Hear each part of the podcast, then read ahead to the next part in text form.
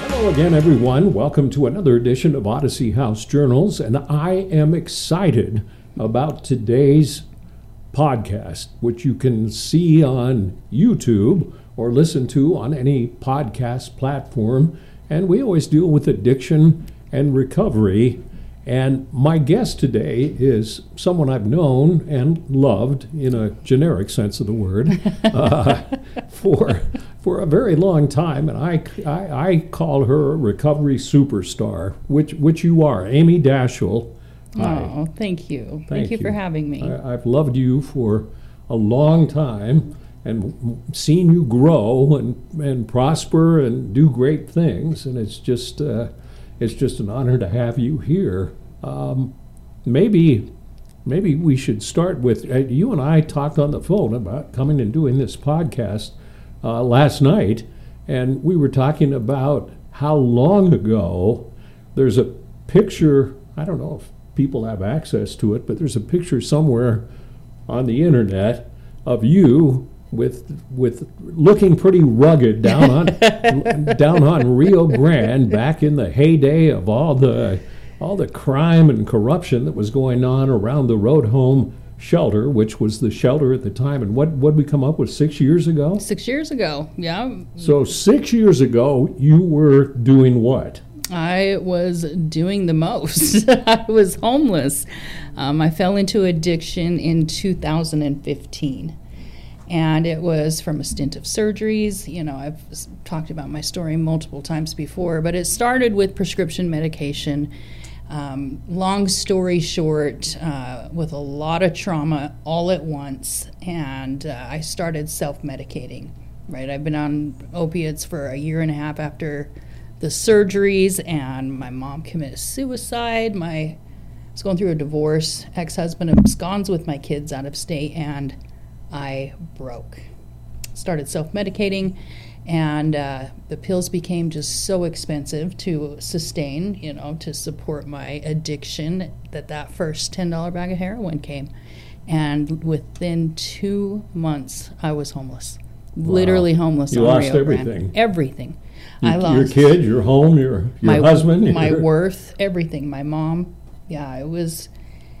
I didn't know how to handle that emotional trauma all at once. It was, you know, once my kids were were taken, like I had no reason to move forward. You know, they were my everything, and here I have a dependency that I have created an addiction out of that I needed to sustain. You know, I'm trying to keep a job. I'm going through withdrawals, and uh, I just didn't know how to function without that medication. Pretty pretty bleak and dismal situation then. Yeah. And how? I mean, what finally turned things around? I mean, what clicked in your mind, or was it the cops, or the terrible way you were living, or what? So I was on the streets homeless for two years, Wow. right? And so eh, from the pills turned into heroin to turned into IV use and then to whatever you have. I, I was that type of an addict. You know, what do you got?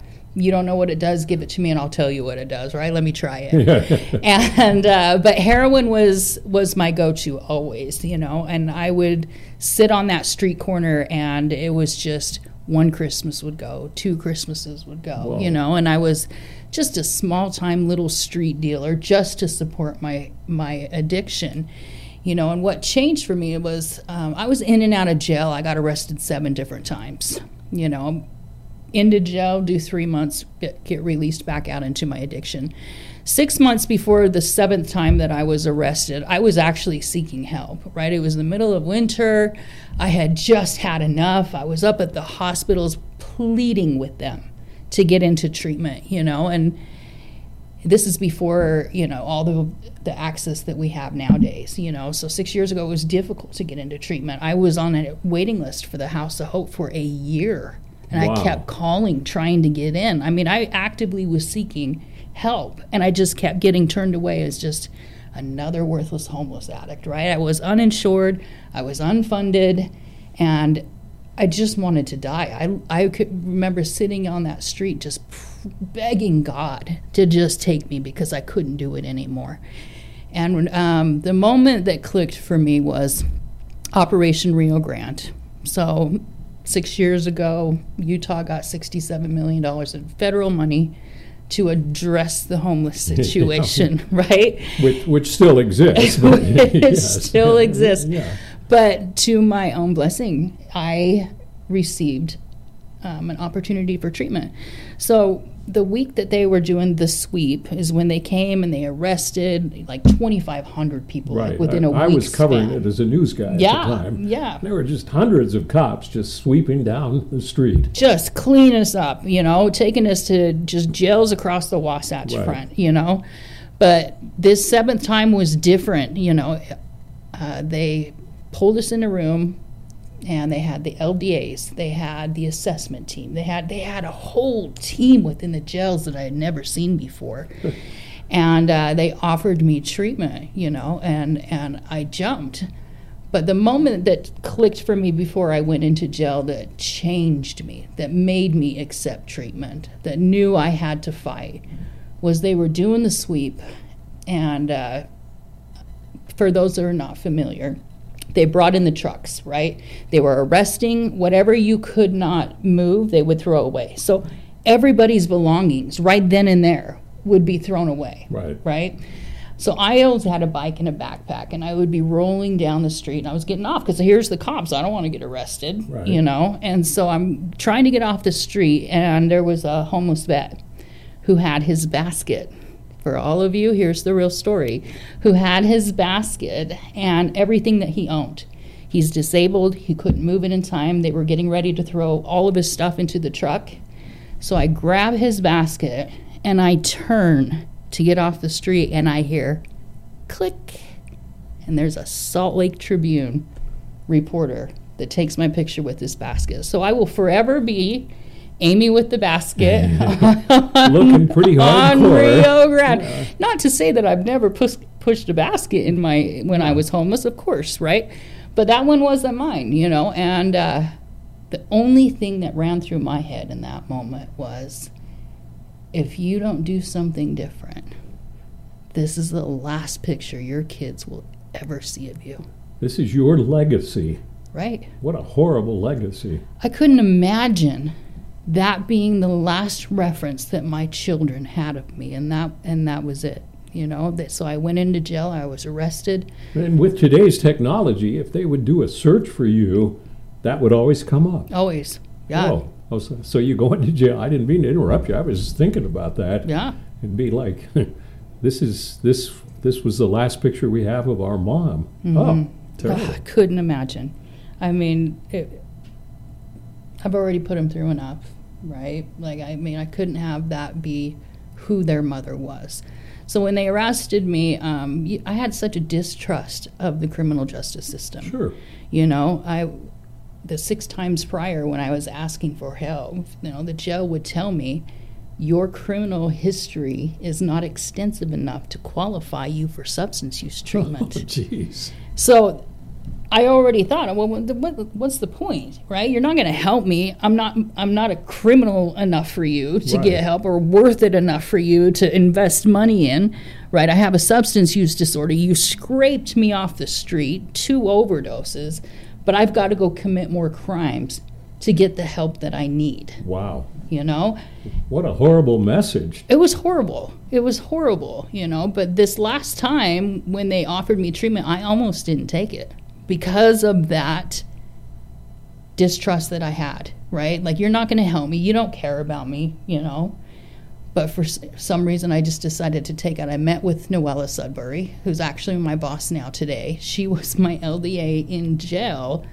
And uh, they really sat me down and they really gave me my options. And they gave me the very last bed at House of Hope. And I jumped. And here we are, six years later.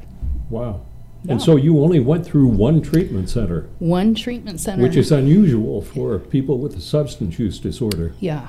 Now, I mean, but you got to remember, I was, I was 37 years old when I went into treatment, right? I didn't have 10 years of substance use history. You know, I think that's super important for a lot of people to understand. Is, you know, I was fully emotionally developed, had had a career, had had a normal life. You know, I had a two-year breakdown that I had to overcome. I didn't have 10 years of childhood trauma. I didn't have 10 years of substance use disorder. Right. You know, and so for me, I mean, the one time worked for me, you know. So you think there's a difference in terms of how long people have been living like that? Oh, I, I, I personally think so. You know, there may be other people that disagree with me, but I personally think so. I mean, 10 years of trauma 10 years of, of feeling like you're you're not worth it or 10 years of substance use disorder and you're stopping your emotional development i absolutely feel that has something to come into play right Especially for people who are heavily using before that magic age of 25 when Right. when your brain supposedly is fully developed. Yeah. You know. So and your brain was for whatever extent it is fully developed. Yeah. I'm joking. Uh, so and and you'd had a taste of a quote normal life too. yeah So I that knew probably how- made a difference. I knew how to function in Yeah. society. I had success. I had a house. I had a family, right? Like I I I knew how to be a, a contributing member to society prior to my addiction, right? So you go through House of Hope successfully. I did. I did 4 months. What happens after that? Because, and we'll get to where you are now, which is so exciting. Yeah. Yeah. So four months in House of Hope residential. I did two months of outpatient within their program, and then I did two months of sober living. And this was all thanks to the funding from Operation Rio Grande, right? They did the whole wraparound services when they got that funding, and and then I was approved for a housing voucher, so I got my own apartment after I moved out of sober living. And uh, I was still going to outpatient when I moved out, and I started working for the Haven Residential Treatment Center, and I was just support staff, nine dollars an hour. Right. You know, taking a bus from 80th South all the way down to South Temple, you know, and would go to treatment, would go to work, and I did that for the first six months of my recovery. And then from Haven, I went to VOA Detox.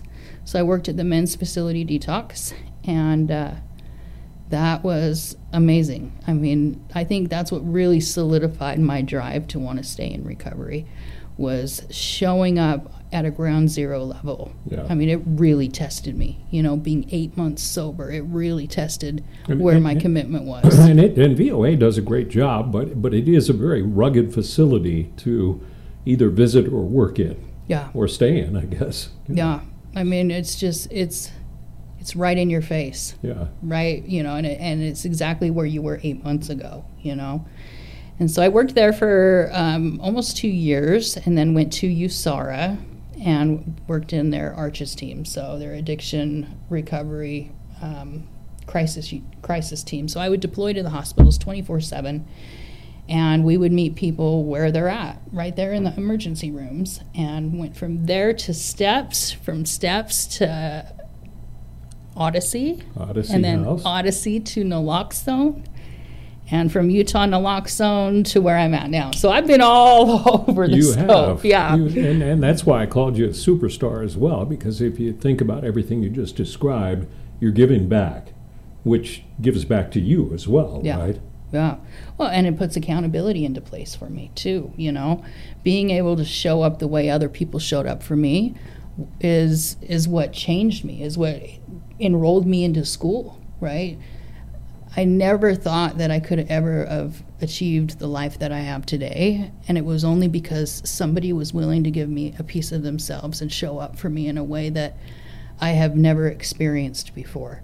That's what was so powerful for me that you don't know me, you don't need you don't need to care about me, Right. but you're showing up for me, right? That was that that changed my soul forever, you know. I can imagine because you were coming from feeling really worthless standpoint to somebody really caring for you and really helping you. Right? With no with no benefit to them. you know? Well, that's that's true. They don't get a commission for saving addicts. you, You know. Yeah. That's a good point. So, uh, you were you. I remember because I had the privilege of working with you for a while at Odyssey. Uh, and when you took off, we were deeply disappointed. It was Uh, sad. and and we, we still miss you to this day.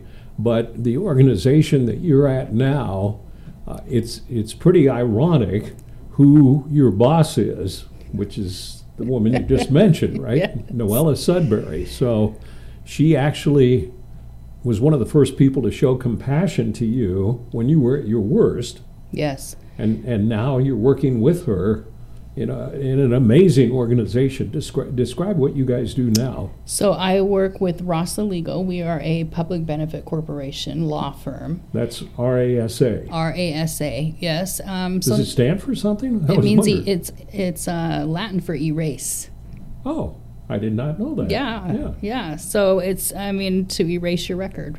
So Noella Sudbury, extremely passionate attorney, right? She's had a lot of success as an attorney throughout her career. Cool person too. Amazing Yeah. woman. I mean, amazing woman. And she uh, worked with Ben McAdams when he was mayor for Operation Rio Grande. So that's how I met her in in the jails. She became part of that project. And um, I've worked with her on just many different projects throughout the last, you know, six Right. years in behavioral health. And she is the attorney responsible for passing the Utah Clean Slate Law. So they passed the Utah Clean Slate Law back in February of 20, One. was it one? I think it was one. Don't quote me on that. Yeah. Sorry, Noella, I should know that. but um, for all of those that don't know, the Clean Slate Law automatically expunge minor criminal um, misdemeanor offenses. So as long as you've met the time frame under the statute, it will just automatically be expunged without you having to go through the lengthy process of expungement. I have been through three expungements total on my misdemeanor substance use charges that was a barrier for my housing, that was a barrier for background checks, that it's just a forever life sentence and it's a misdemeanor possession charge and I will forever have to be living with a record as a criminal, right? And, and and it's so unfair because at the point that you're trying to get your life back, all of these stumbling blocks are thrown at you. Right. Because it, it's like uh, if, if anyone's ever filled out a job form, any criminal past, and, and then you're faced with either saying no and lying, and then and then when they catch you, you, you don't get hired, or Right. saying yes and you don't get hired, and and the same thing with like applying for an apartment, uh, and so everything when you're climbing up in life and out of the lifestyle that you were in is costing you more money than you can afford Right. and throwing more barriers there. And a lot of people, I mean, I've talked to a ton, you have too. They just say, "Screw it." Ah. I, why, I, I, I wanted to get clean. I wanted to do the right thing, but I did. There's so many roadblocks. I'll just start using again. Well, I mean, you take away any chance of them getting any self sufficiency, right? Right. But stay sober. Yeah, right. Stay sober. Even, even though all this crap is being thrown at you. Yeah. It's it's just beyond my comprehension as to how they think that rehabilitation is just being sober. It, it, it's so far beyond just Right. being sober, right? You need to be able to take care of yourself, your family, break those generational curses, be able to show up for your children. And how are they supposed to do that? The criminal record, they can't even volunteer at their children's school to take them even thought about that. to take yeah. them on a field trip. But yeah, we're supposed to be active in our children's life and just flourish and grow, but we're putting all these barriers in the way. So Noella took it upon herself to one passed the law and then she went beyond that. She saw like this only covers misdemeanor records. What about the people with felonies? What about the people who have charges that need attorney representation? How are they ever going to move past this? So uh, she's like, we need to do something more. So we started RASA, and we offer low cost expungement services. So we do 402 reductions to take people out of felony status. So sometimes their record's so extensive that they can't expunge because of the way the statute's set up, the way the law set up in Utah. You have to fit the perfect box in their formula. You can only have so many felonies, so many class A's, so many class B's to be eligible for expungement. If you have too many, you're not eligible. You got to go for a pardon right? Or you've got to spend a fortune to reduce down to fit the formula, right? Bring a felony down to an A, bring an A down to a B, just so I have the right number of offenses and classes to make me eligible. So she's like, we got to do something more. So we do $250 402 reductions. We're literally charging $166 per case Wow. for expungement. So we do three expungements for $500.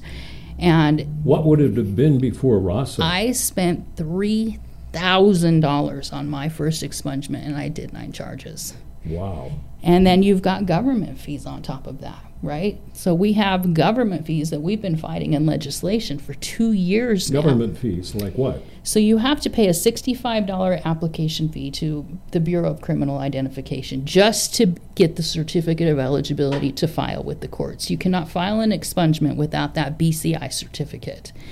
So that's $65. And then you have a $150 court filing fee per case to just file it in the court. So if you've got nine cases, nine times 150, Sure. plus the $65 application fee, plus the $65 certificate for each case that you have to purchase to file the case. So you've got three different government fees on top of any attorney fees, and so it and the, the process is so extensive. You know, you have to relive your background, you have to relive your trauma, you have to face all of your past again to try to get past it and then you've got to figure out a way on a nine dollar in, an hour income to pay the three grand to move on with your life Wow. but stay sober randall Yeah, well. Right? Yeah, yeah. Boy, that's a grim picture. And you guys have simplified, you've, you've cut the cost massively huge and, and simplified the procedure, right? So people under. The other thing, you know, what you just described to me, because I've never, knock on wood, I've never had a criminal record.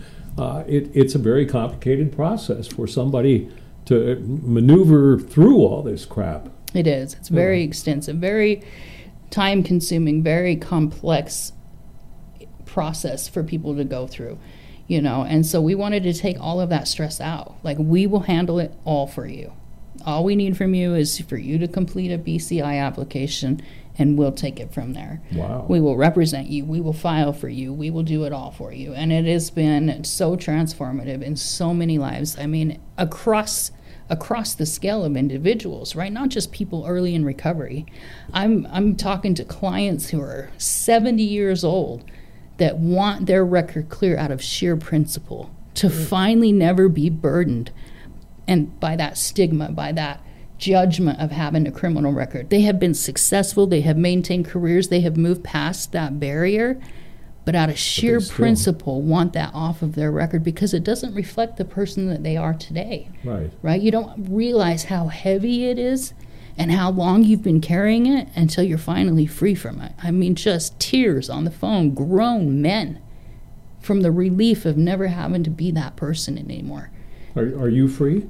I am. I've cleared my entire record. Really? Yes. And you have a big smile on your face when you say that. you It was huge. It was a barrier for me to go to school. I can't get licensed in the state of Utah without having to go through an extensive process to become a therapist. I'm finishing up my master's right now.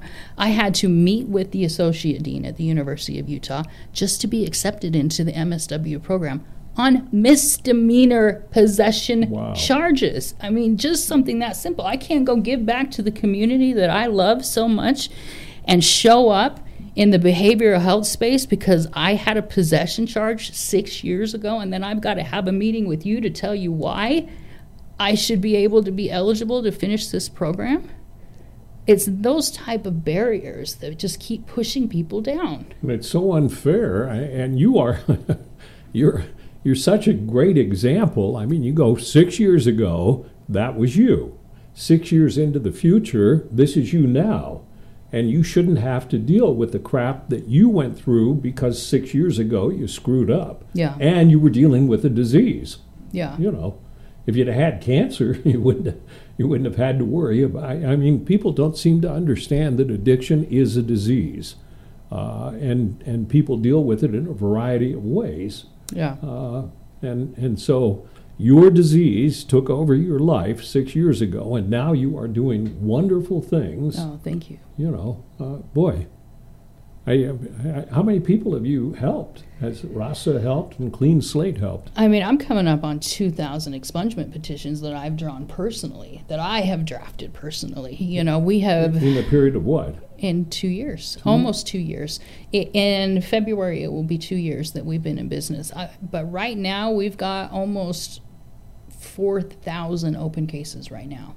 Jeez and that's just Utah. We will be expanding to Arizona on December 6th. So Noella's goal and mission is to take this nationwide. You Why know? not? Are, are, other states do other states treat people with a criminal history the same way we do? We're starting to see some progress uh, in other states. We're starting to see some movement, but not at the extent of what Noella's doing. Right? Like I just don't think. I mean, she's just she's just that woman that if anybody can do it, she's going to do it. Oh, I, I, and, I and she that. leads with such a passion and a purpose, and she does it for the right reasons. Right? She didn't enter in this to to you know make a name for herself. She did this because she saw the barriers within the system, having been right in the middle of it when she did Rio Grande, and she's like, we need to change it.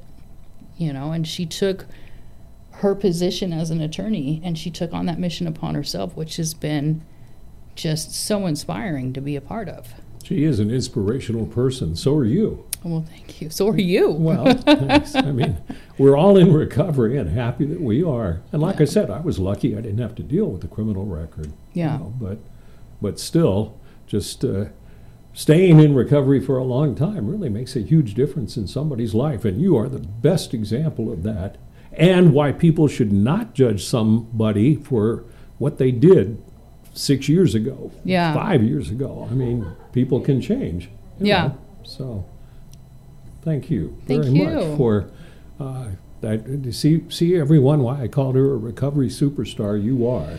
Oh, I've I've only made it this far with individuals like you surrounding me. It's it, it has taken an entire tribe. You are a wonderful person. Thank you very much, Amy, Thank you for being here. I appreciate it. Yeah, I, I do as well. And thank you. We appreciate you either watching or listening to another podcast of Odyssey House Journals.